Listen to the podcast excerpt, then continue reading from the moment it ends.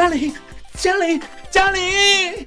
怎么了啦？东山里，快点，快点，快点，我们赶快去参加梦中的同学会。哦，对哦，我是班长梦宗，欢迎来到同学会不会？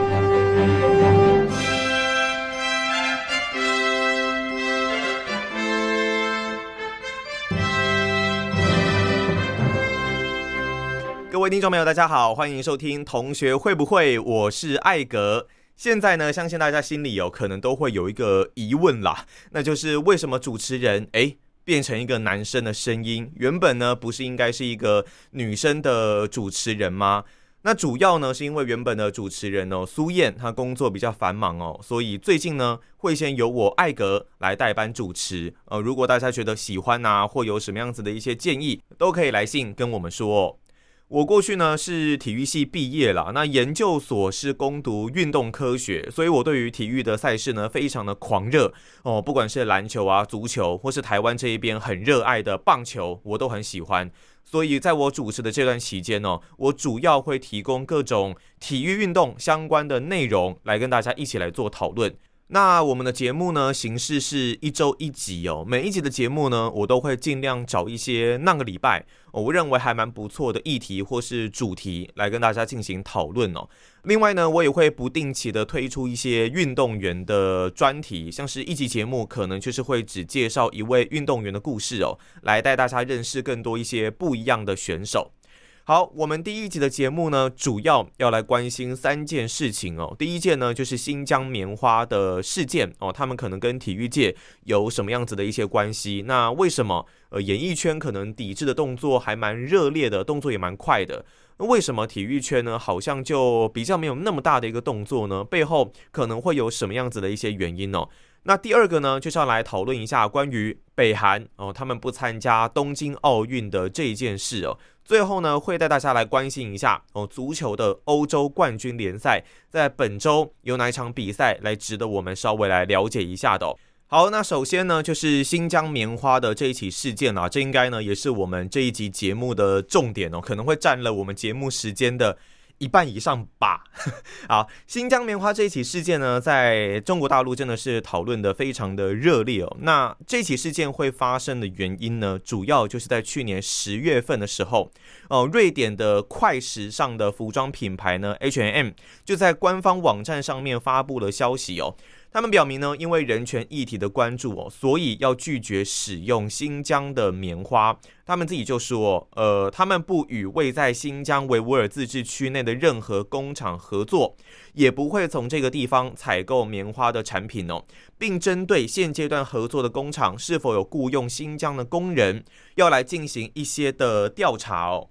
为什么会发出这样的声明呢？主要就是在去年四月份的时候，哦，有一个非盈利的组织叫做全球法律行动网络，那与世界维吾尔代表大会他们一起指出，哦，新疆棉花产业存在对维吾尔族的一个强迫的劳动，哦，继人权问题之后呢，影响到了棉花的生产业哦，那包括了像是英国还有美国的海关也做出了这样子的一个对策，要下令禁止进口。以这种类似比较压迫啊，类似比较呃强迫劳动的一个方式来制造的商品哦，他们都会来进行抵制。那么这个声明是发生在去年四月份左右的一个时候嘛？哦，接下来呢，我们把时间稍微快转到九月哦，国际间呢其实陆陆续续开始有出现了一些动作。九月份的时候，美国国会呢就通过了防止强迫维吾尔劳动法哦，很明显呢，就字面上的意思也知道，也是在针对这个维吾尔自治区的部分的一个劳动的情况来做了一个立法。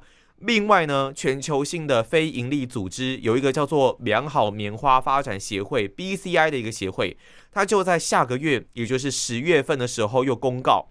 因为呢，在新疆进行可信的调查越来越困难哦，所以他们决定要暂停来发放 BCI 的棉花许可证哦。你可以把这个棉花许可证哦，把它想象成是对于呃棉花产品呃品质保证的一个注册商标哦。所以这个协会它就是来关注说，哎，你的产品是不是能够符合他们的一个标准？所以呢，他们决定拒绝发放这个棉花许可证，会让各界对于新疆棉花的产品打上一个问号，用这样子的一个手法来进行抵制的一个动作。那么，同样呢，就是在十月份的时候，H&M 就在官网上来发表了他们的这个消息，还有声明，就是他们拒绝使用新疆棉花有关的一个产品。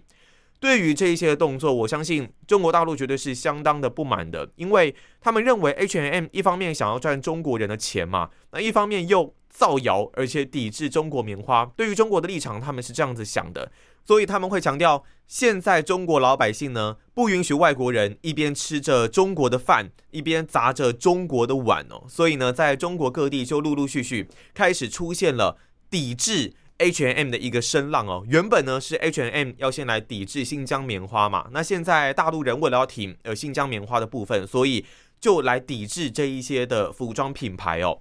那其实呢，除了 H&M 之外，其他的品牌也有陆续开始出现不使用新疆棉花产品的一个情况。这些品牌呢，大家都可以说是。耳熟能详啦，因为包括了像是 Nike 呀、Converse、Adidas、Puma，然后还有 CK 这一些的品牌哦。那当然，做出这些抵制的品牌哦，可能会面临到很强大的抵制的行动哦。包括呢，像是在电商上被消失啊，然后你的门市也会被关闭。另外就是店面招牌可能会被拆除哦。所以呢，他们的影响真的可以说是非常非常的大。那你就算哦，你什么话都不说，你也不打算表态。你也有可能会被民众给围剿哦，像是有一些第一时间他没有表态的品牌啊，例如 Burberry 哦，也备受了指责。大家认为呢？哦，你没有表态，就代表你有拒用新疆棉花的可能。所以像是这些品牌哦，在中国的发展也受到了还蛮大的一个冲击哦。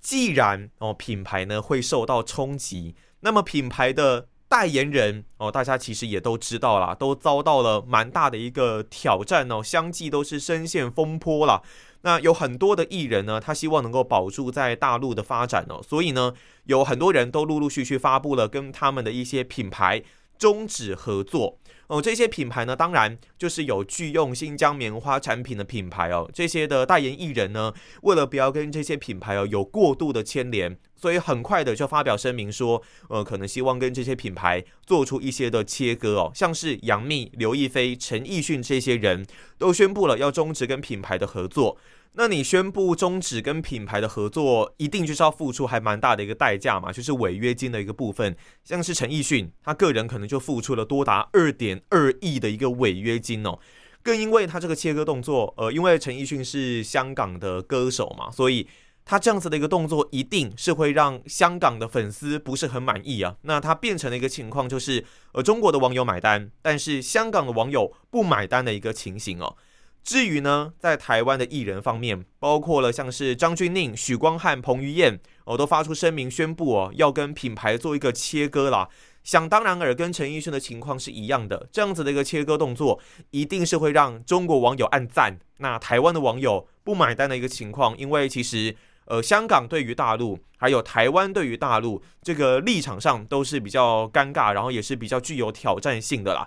那跟我们前面提到过的那些品牌的状况有一些相似的部分是，呃，像是 H&M 他们表态不支持新疆棉花的产品嘛，所以遭到抵制。有一些不表态的厂商呢，可能也会遭到抵制，像是 Burberry 这一些的厂商品牌哦。在这样子的情况下，跟艺人其实也是有异曲同工之妙啦。因为像是台湾的艺人蔡依林，呃，她并没有特别表态说到底，呃，要不要支持新疆棉花的一个产品呢？光是哦一句话都没有说。那大陆的网友可能就会觉得非常的生气哦，认为说，哎，你竟然没有支持我们新疆棉花生产的制造的产品，在这样的情况下，那你都不要来赚我们的钱啦，你就直接回台湾赚自己的钱就好了。呃，所以说艺人有没有表态，跟品牌的一个表态，其实情形是还蛮类似的哦。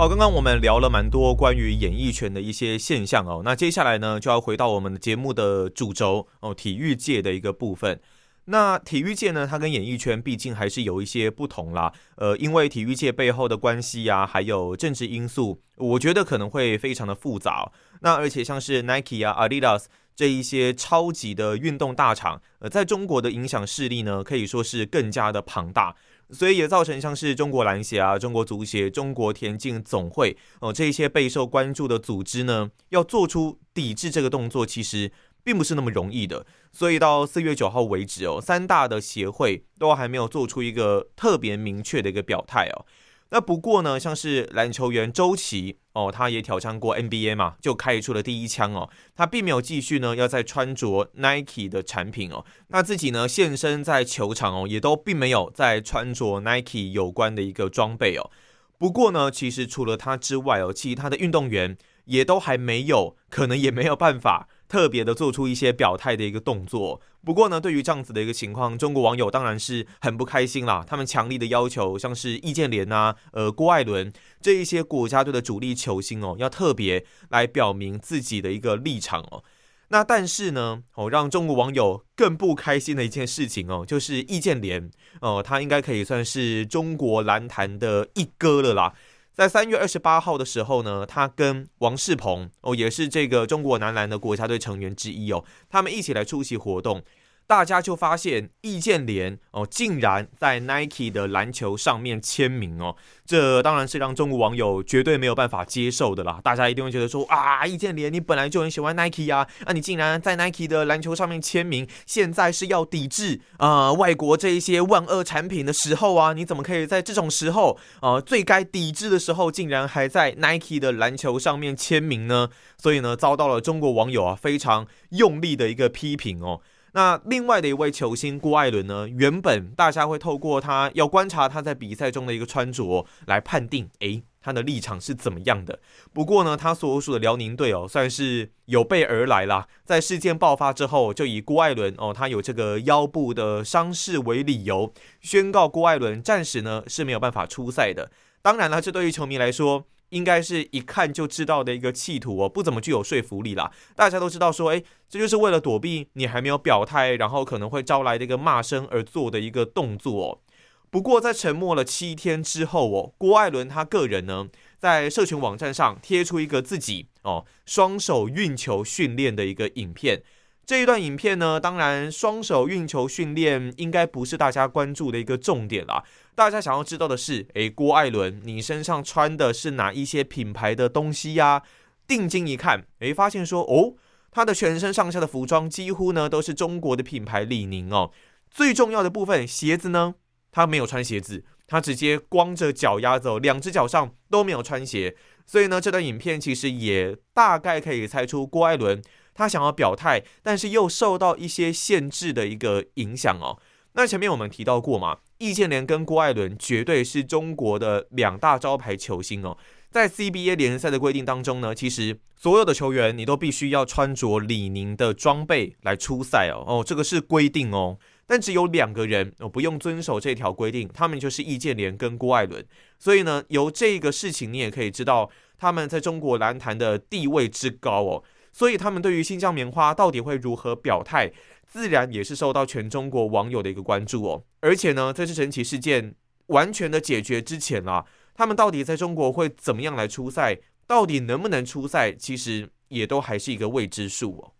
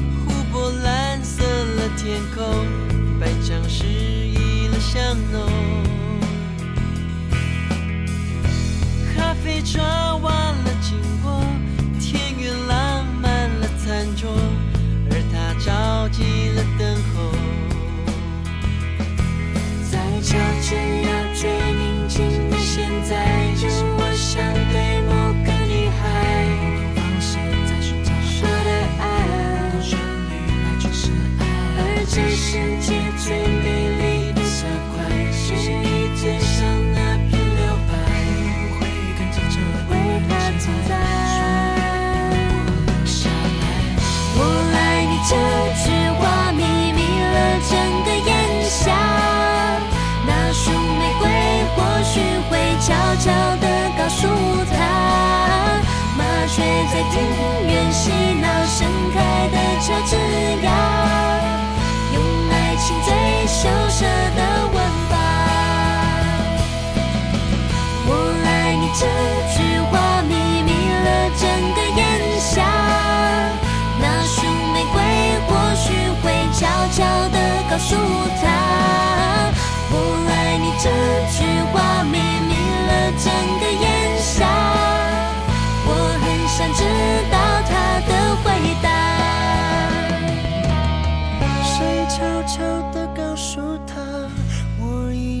在爱着她。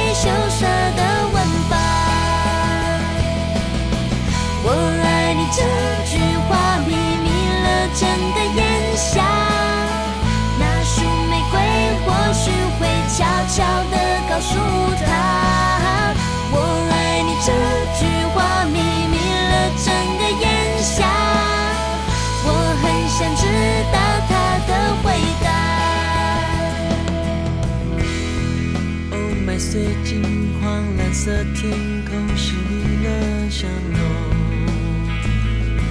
无风，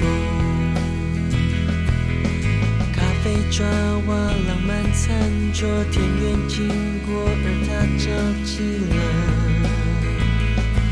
等候。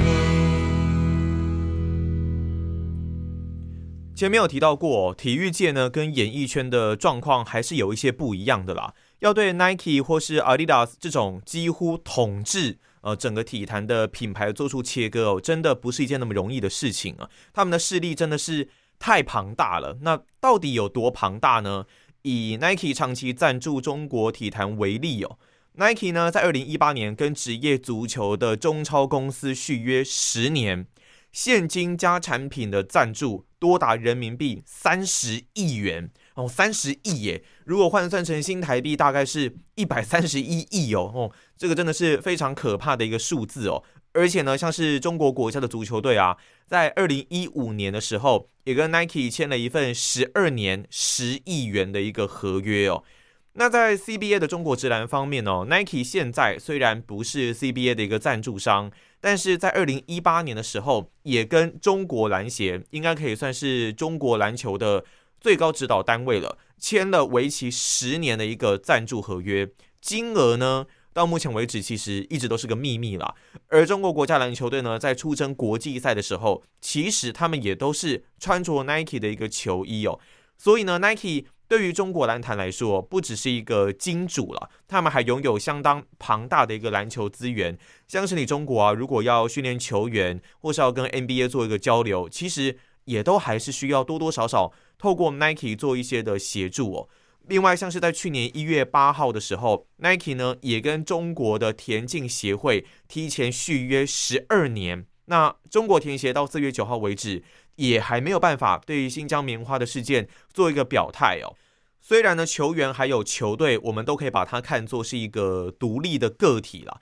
但他们说实在很困难的一点是，他们还是要看呃所属运动最高协会的一个脸色。呃，像是篮球员啊，可能你必须要看篮协的一个脸色；那足球员可能你必须要听命于足协。而这些协会呢，他们也不是自己说了算啦。你说实在。你要不要跟这些品牌切割哦？你要怎么切割？你这个合约的金额要怎么去做处理？也都不是协会自己可以决定的，他们也必须要征求中国国家体育总局的同意。耶，在大陆这边，他们都是层层把关的一个机制啊。你也不是说下面你要自己做什么决定就可以做什么决定，你还是要跟上面请示啊，请上面同意等等哦。所以呢，这些最高指导的一个行政机关呢，会有什么样子的一个决定跟决心？那到底要用什么样的方式来做一个切割？你的金额到底要怎么去做处理？呃，我相信绝对是新疆棉花这个事件在后续它要怎么的去做处理哦，应该是大家都相当关注的一个焦点了。那以我个人一个简单的总结的一个想法来说呢，其实这一整个新疆棉花的一个事件呢、都是起因于哦国际上认为在这个新疆维吾尔自治区可能有强迫劳动的一个情况发生，所以他们不希望这个强迫劳动的情形继续发生下去，因此而来抵制这些由新疆所出产的一些棉花相关的产品哦，希望借由拒买，然后让这些人不用再受到强迫劳动之苦哦。那所以，如果中国真的想要很快速的解决这样子的一个疑虑，我基本上个人是认为啦，其实你就是一个简单、公开、透明的一个原则，开放国外的记者或者是国外的一些采访单位，然后到新疆这个地方来看一看。不要做过多的一个限制，然后在这个地方让大家去做一个采访，去了解你里面到底在做一些什么样子的事情哦。那如果国际上呢看到，哎，真的就没有所谓强迫劳动的一个情形啊，那可能都是大家呃造谣，然后都是大家想象力太丰富所想象出来的一些事情哦。我相信，如果真的有做公开透明这样子的一个采访机会的话，大家应该这个疑虑是会烟消云散的啦，因为真的是大部分的情况还是眼见为凭嘛。如果你真的看到了，那你应该就知道哦，其实是没有这样子的一个情况发生的。所以呢，我认为，呃，大陆如果想要真的快速解决这件事，这应该算是一个最简单的一个方法哦。我们的爱过了就不再回来，直到现在我还默默的等待。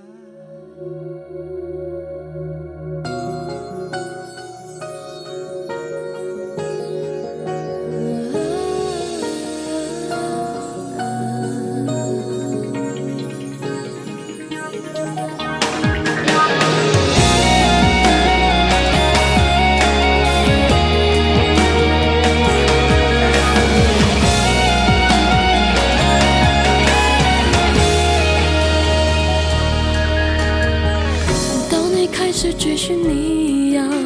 的自由，放开我们紧握的手，带走我的爱和天空。我不知所措，我以为我会懂我们的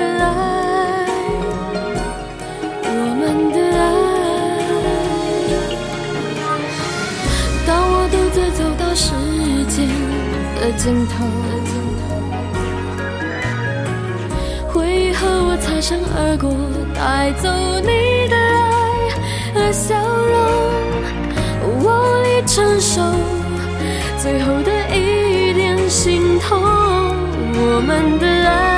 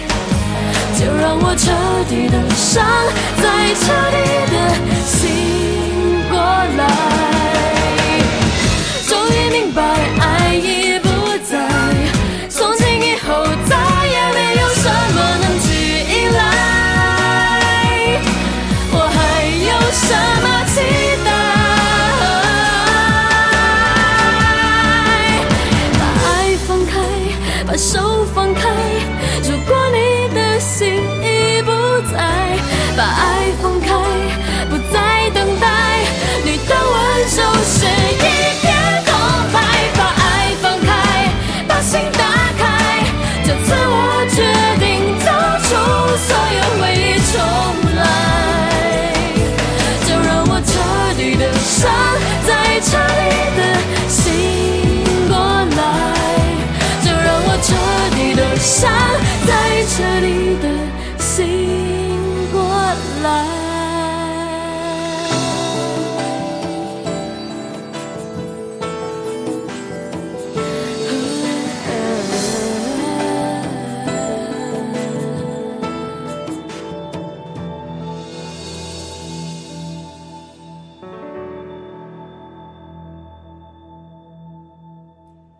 好，在关心完新疆棉花的事件之后，接下来我们来看一下北韩哦，他们决定不参加今年东京奥运的一个事情哦。在受到新冠肺炎的疫情影响啊，而延后了一年之后，东京奥运呢，终于啊要在今年的七月二十三日来盛大的开幕哦。目前呢，所有有参加东京奥运的国家还有代表选手，其实都已经算是进入最后紧锣密鼓的一个备战阶段了。以现阶段的一个情况来看，包括我们台湾这边收到的一些转播合约啊，还有一些的消息，东京奥运应该就是铁了心啊，会一定会办下去哦。那对于很期待奥运赛事的一个运动迷来说呢，这绝对是好事一桩啦。不过在这一周，其实东京奥运的消息传出了一个震撼弹，那就是呢，原本要参加奥运会的北韩突然的宣布。不参加今年的一个东京奥运哦，这对于主办方日本来说呢，绝对是一个非常非常大的一个冲击啊！因为你呃，其实很多的东西都已经敲定了，但现在突然说不参加，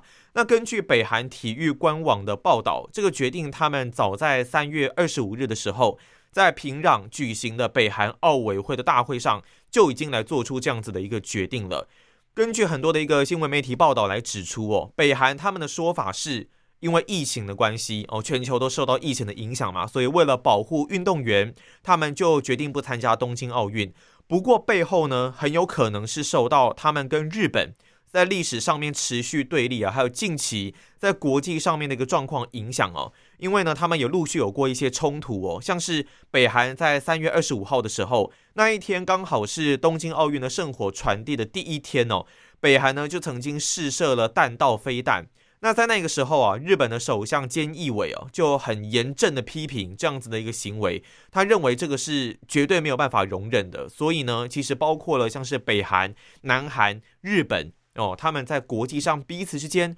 有的时候就是会有一些的冲突的一个状况啊。所以很多人认为，他们在这样子的一个状况之下，北韩这一次退出东京奥运，可能不单纯只是因为疫情的关系哦，更有可能是因为背后的一个政治因素哦。那以我个人的感觉来看呢，在北韩退出了这一次东京奥运之后，其实外界原本都很期待哦，北韩利用这一次的机会，可以跟日本啊，还有南韩来借由体育赛事、借由运动来做一个对话沟通的希望，其实也落空了啦。那过去的时候呢，在南韩总统文在寅呢，曾经在三月一号的独立运动一百零二周年纪念活动致辞的时候就说。南韩呢会坚定不移的推动朝鲜半岛无核化，还有永久和平的一个事情哦。他又提到，在七月举行的东京奥运会成为北韩跟美国、南韩还有日本对话的一个契机哦。但以目前来看呢，这些希望暂时都是落空的一个状态哦。其实北韩。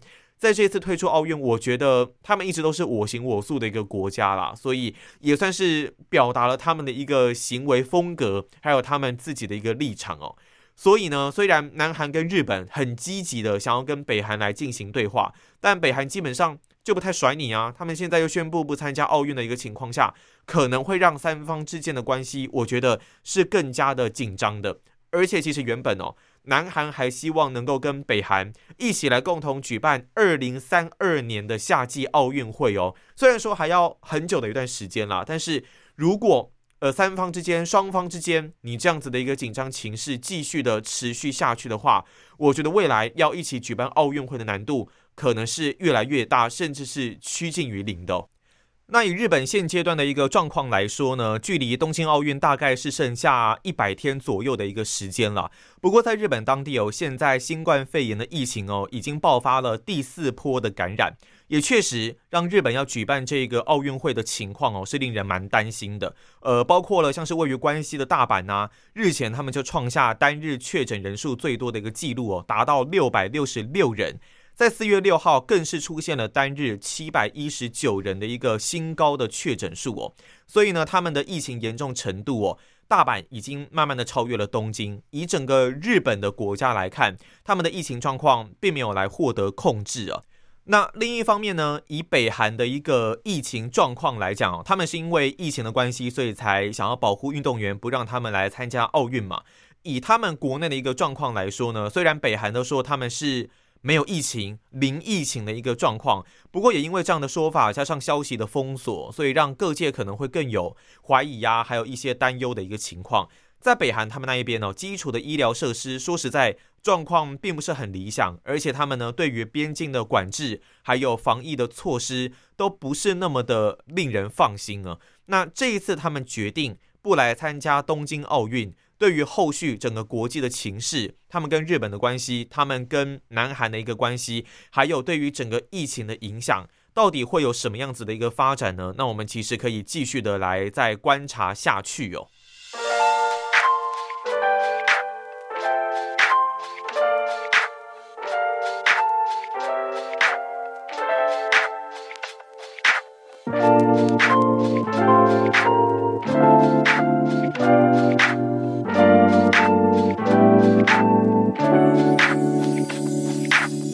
So Sorry，昨晚门关的有点大力。Sorry，总是在那些话题上有点抗拒，暂时无法答应。说说谎只是一种设法防御。你总在夸奖别人小孩如何不同，说这世界很大，别老躲在自己的树洞。说懂事是让自己变得实用。我懂你好意，面对质问才变得词穷。又或者规避你的双眼，我清楚诱惑在保护伞外经常上演。不论几岁，对你的太年轻。每当你拍我肩膀。别只是在面壁，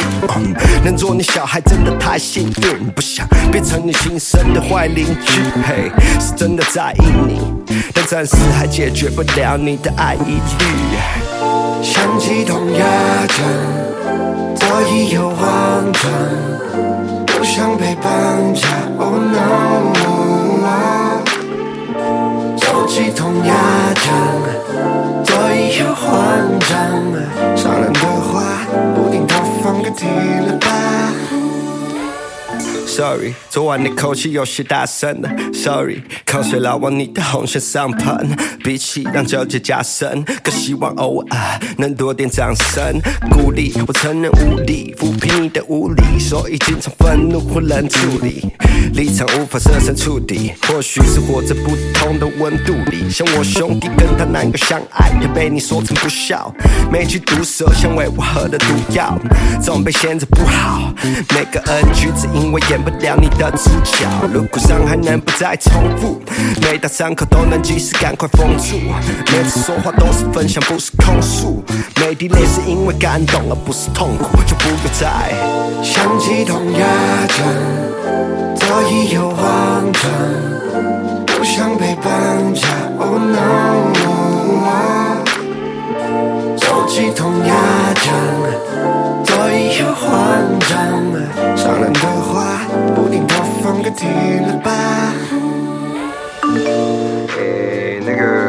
回家的时候，我会去买那个榕树下的干面。你要大碗的对不对？然后妹妹我就买小碗的。呃，还有啊，不然我多切一点卤味好不好？啊，你等一下接妹妹不要太晚回家，不然凉掉就不好吃了，好吗？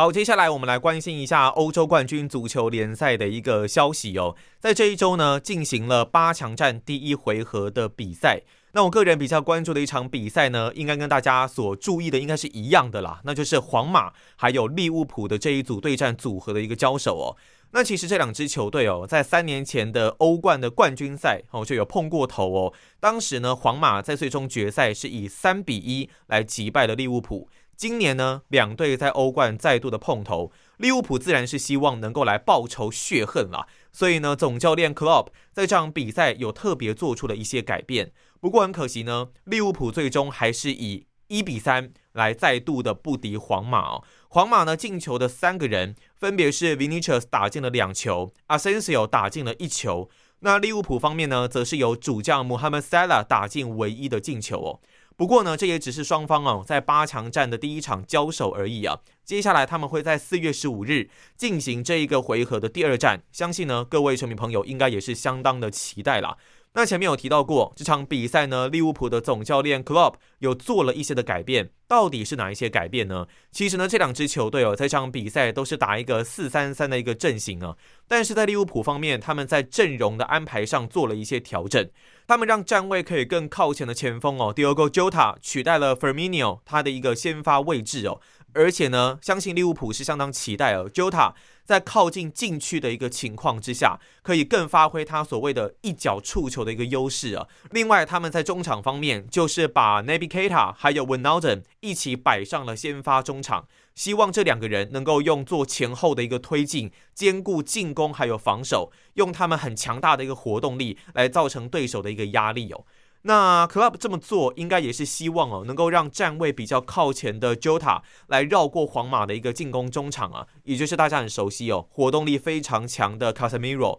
同时呢，也可以逼得让皇马他们的左右两翼，包括了像是 Tony Cruz 还有 Luka Modric，他们势必因为这样子的压力，所以呢，必须要做一些的一个沉退啊。不过从结果来看，很明显这样子的调度并没有说很成功啦，因为皇马的总教练 Zidane。说实在的，看他执教这一段时间下来哦，很明显的感觉到他其实也不太管你的对手球队阵型要怎么摆啊，他就是巩固好自己的一个队形，把自己的队形先稳稳的打出来，然后对方啊如果出现了一些的弱点或是缺失，他再抓着这一个点去猛打哦。所以呢，这场比赛他根本也没有管说利物浦的阵型会怎么来做安排，他就直接摆出了一个强边路的一个作战，像是 Vinicius 还有 Asensio 都是类似这样子的一个角色嘛。那右后卫他在摆出了像是 Vasquez 这个超强的体能怪物哦，他一样也可以在攻防两端都发挥非常不错的一个作用。所以呢，以这场比赛的结果来说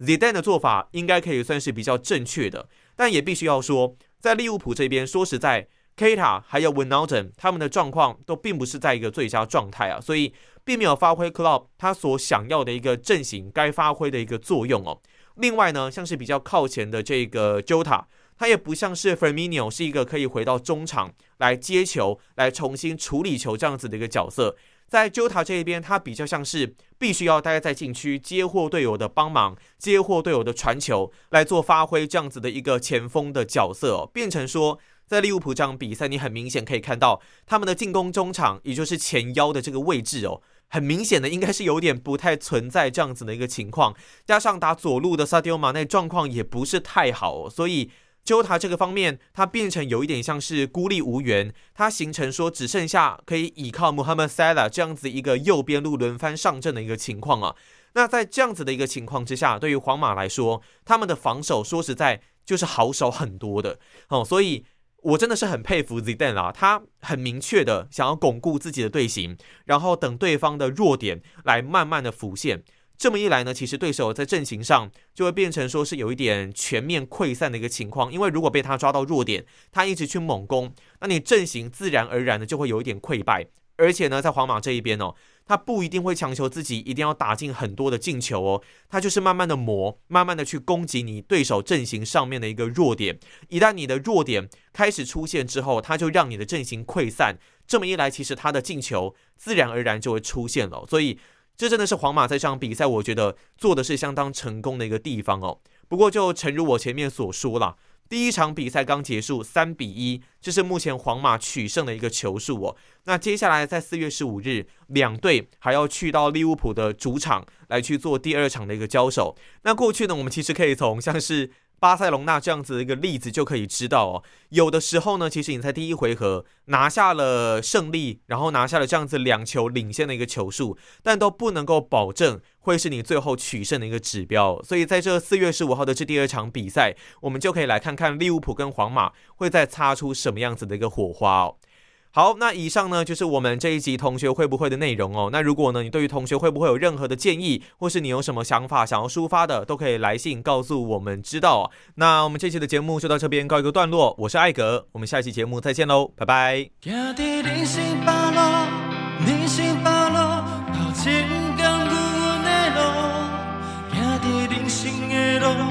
人生，的路。阮毋惊头前风雨。坚持独处美梦理想，